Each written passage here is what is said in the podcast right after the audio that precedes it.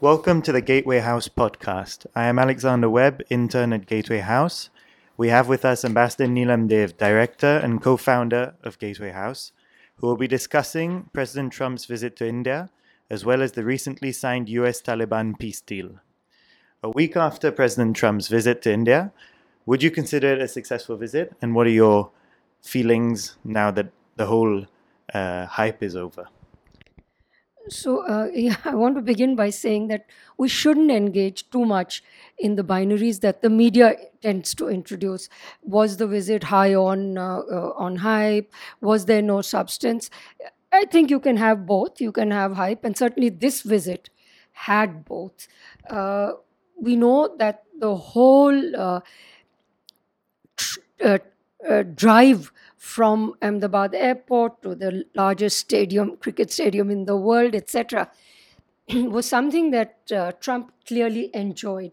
He already he continues to talk about how welcome he felt, how much he felt he was loved by India, how much he loves India, and he has been saying at his own campaign uh, meetings back in the United States that he's been spoiled. Uh, nobody's going to be able to match up to the 120,000 uh, people that welcomed him when he came to India. So I think on in that sense, uh, it was great. It was really good on the hype side of it. How was it on uh, substance? Um, now that some of the um, the commentary uh, has slowed down because, of course, as always happens, other issues uh, take over. I think we can see, and there have been signals since then, that there is a greater strategic convergence on issues of immense importance, but on issues on which there has been great divergence between India and the United States in the past. The first of these is that when President Trump was asked questions in a press conference on the outbreak of violence in Delhi while he was still in Delhi, his reaction was very cool. He basically said, uh, I, It's an internal affair and I leave it uh, to Prime Minister Modi, who he, has, who he said was very religious person but very calm and very firm in the way he would deal with all this and he had already greatly praised the plural uh, uh, nature, the plural, uh, plural nature of Indian society.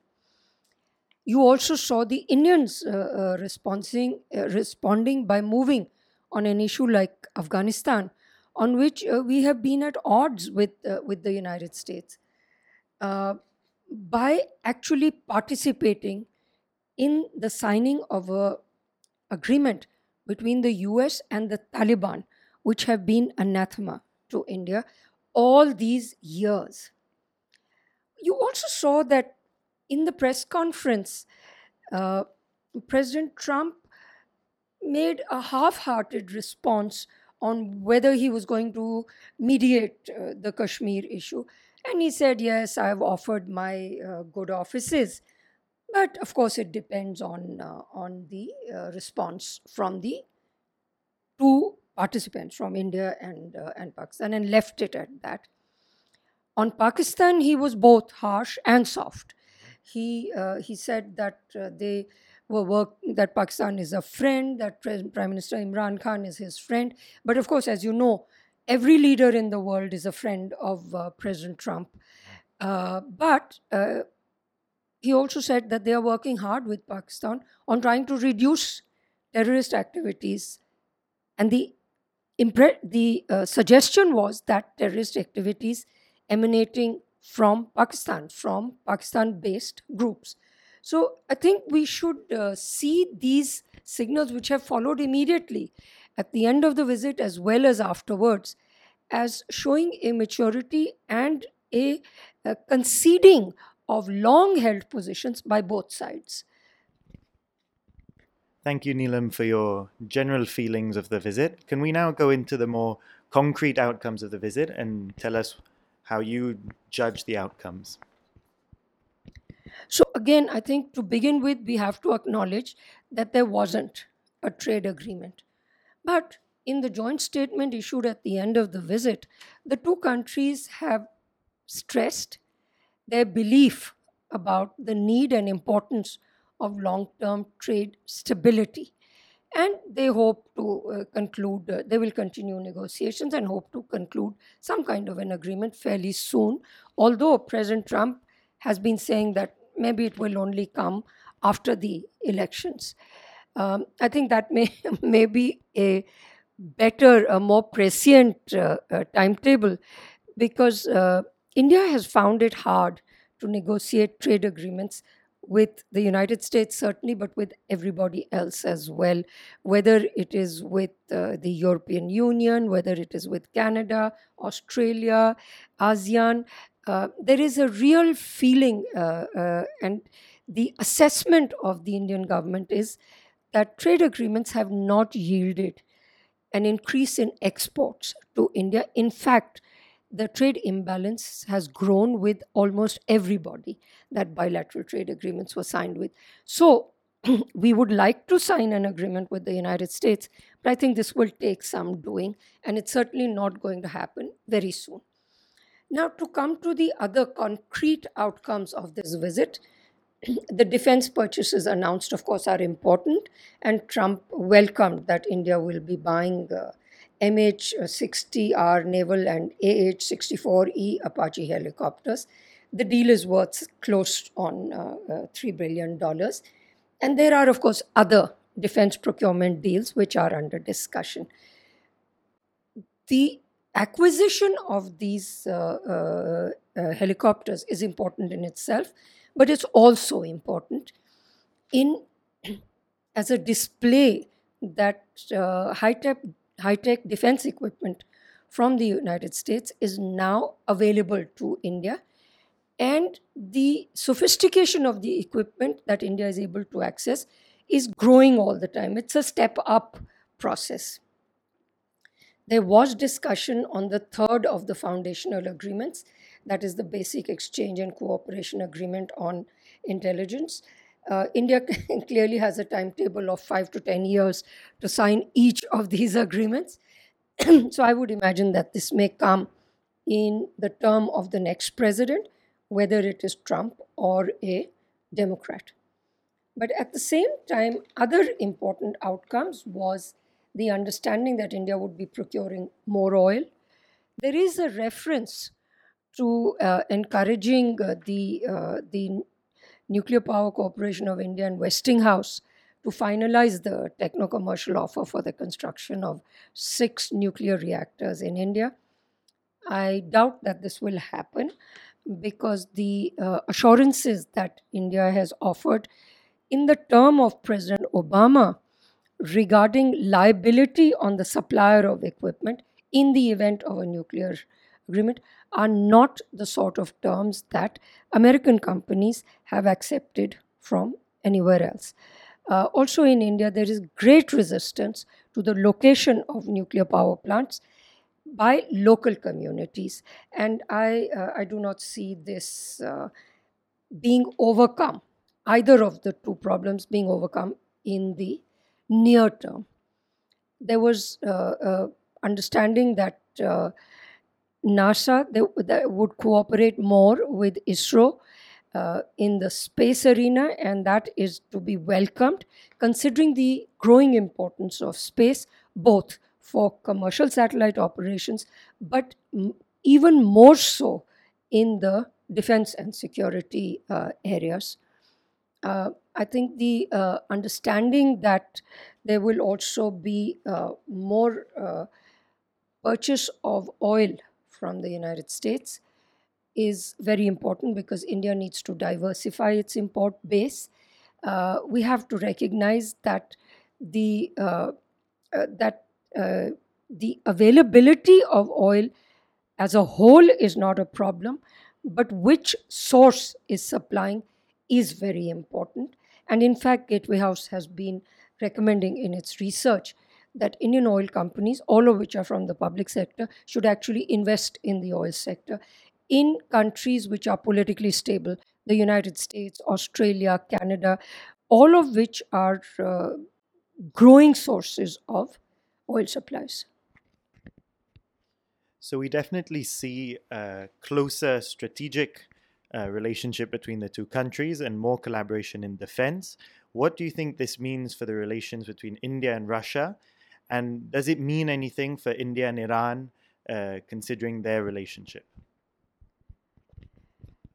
I think that uh, it's clear that uh, India's relationship with Russia, one of the perhaps the biggest factor is the continuing uh, dependence on uh, Soviet era and then Russian uh, defense systems. Even today, somewhere between 60 to 70 percent of the defense equipment in India is of Russian origin. We will continue to ha- need that equipment to be maintained for uh, spare parts to be supplied, for ammunition, for continued cooperation in that uh, area. The uh, Indian government has worked hard to sustain the relationship with Russia, and most recently, uh, the uh, the consequences of that effort are becoming uh, visible. apparently, the Russian government has just passed legislation which would allow, which would enable uh, workers from India to go into the Russian Far East. This, of course, is related to the $1 billion uh, line of credit that was announced when uh, Prime Minister Modi was in Vladivostok for the Eastern uh, uh, Summit. And, uh, and it's a very good sign because there has been an interest in labor and professionals from India working in Russia. I think that relationship may become a little more troubled in the past if the Russia China relationship continues to converge even more than it has already because one fallout of that has been closer relations with between Russia and Pakistan which have included both military uh, uh, exercises together and the supply of some early uh, military equipment as well. A complicated element in that is sanctions and that will uh, it will have to be seen how it plays out because india has contracted to buy the s400 missile defense system from russia and uh, those supplier entities ha- are listed for sanctions by the americans. Now these are extraterritorial. We are opposed to extraterritoriality of sanctions. And we proclaim that the only sanctions we will observe are UN uh, mandated.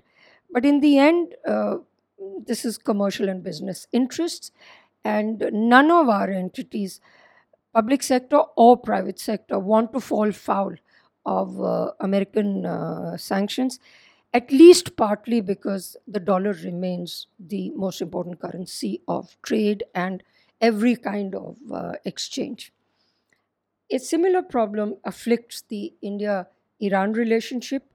Uh, we have historical connections with Iran, and Iran is a very important supplier of oil and gas to India. We have invested in oil fields in Iran. We are trying to co- collaborate in building up the Chabahar port in order to have a connection, a route to uh, trade with Afghanistan since Pakistan will not allow overland exports from India to move, although it permits Afghan exports to India, so Indian imports, to come overland. Um, as of now, it looks as if the US Iran relationship is going to remain troubled for quite a long time. And uh, uh, Indian imports of oil from Iran have fallen basically to zero. And just the irony of it is that it is imports from the United States which have fulfilled that shortfall uh, for India. Although there was a waiver for the Chabahar port given by the Americans, I don't see much progress taking place there because nobody will go in depending upon a waiver that needs to be renewed every uh, six months. So, this is a problem between the between India and the United States because both of these are of strategic convergence uh, importance to India. as you mentioned earlier, after Trump's visit to India, the US and Taliban signed a deal in Afghanistan uh, for prolonged peace. Uh, will Pakistan try to take advantage of it to further its interests on the eastern border? How do you think this will impact India in the long term? So, of course, as we uh, we already discussed, on Afghanistan, India and the United States have had very different positions, at least partly because of the US-Pakistan relationship that flowed out of their uh, uh, operations uh, in Afghanistan. Um, the United States has recognized that the reason that they could never have a positive outcome of all the money, the loss of manpower, the the fighting in Afghanistan for what 19 years, their longest war as they call it, was because of the sanctuary provided by Pakistan to Taliban and their terrorist activities. This sanctuary included training, funding, every kind of assistance. And of course, the best example of that was that the leader of Al Qaeda, bin Laden, was eventually found to be living a few miles away from one of uh, Pakistan's biggest military cantonments and training centers. Uh, even though the joint statement issued by India and, and the United States after Trump's visit uh, claimed that both countries were uh, were committed to an Afghan-led and Afghan-owned peace and reconciliation process. It's a fact that within days, the United States has signed an agreement with the Taliban with no participation from the Afghan government. Uh, and the Indian ambassador in Doha was present at that signing ceremony. So, not only have the uh, Americans not gone along with their frequently repeated commitment and the fact that they have supported the Afghan government for the last 19 years at a cost of the war and, and the support to the government and the Afghan National Army of over a trillion dollars. Uh, but they have signed this agreement with the Taliban. Of course, there is an element of opportunism within that. Uh, President Trump had promised during the his election campaign three years ago that he would end all these endless wars and bring American troops back. Part of the agreement with the Taliban is that American troops will be drawn down to 8,600. Uh, but of course, the element that's of most interest to both uh, the United States and Taliban is just the presence of American troops. Because the Taliban has called repeatedly for all foreign troops to leave Afghanistan, and almost all the troops from other NATO countries have already left.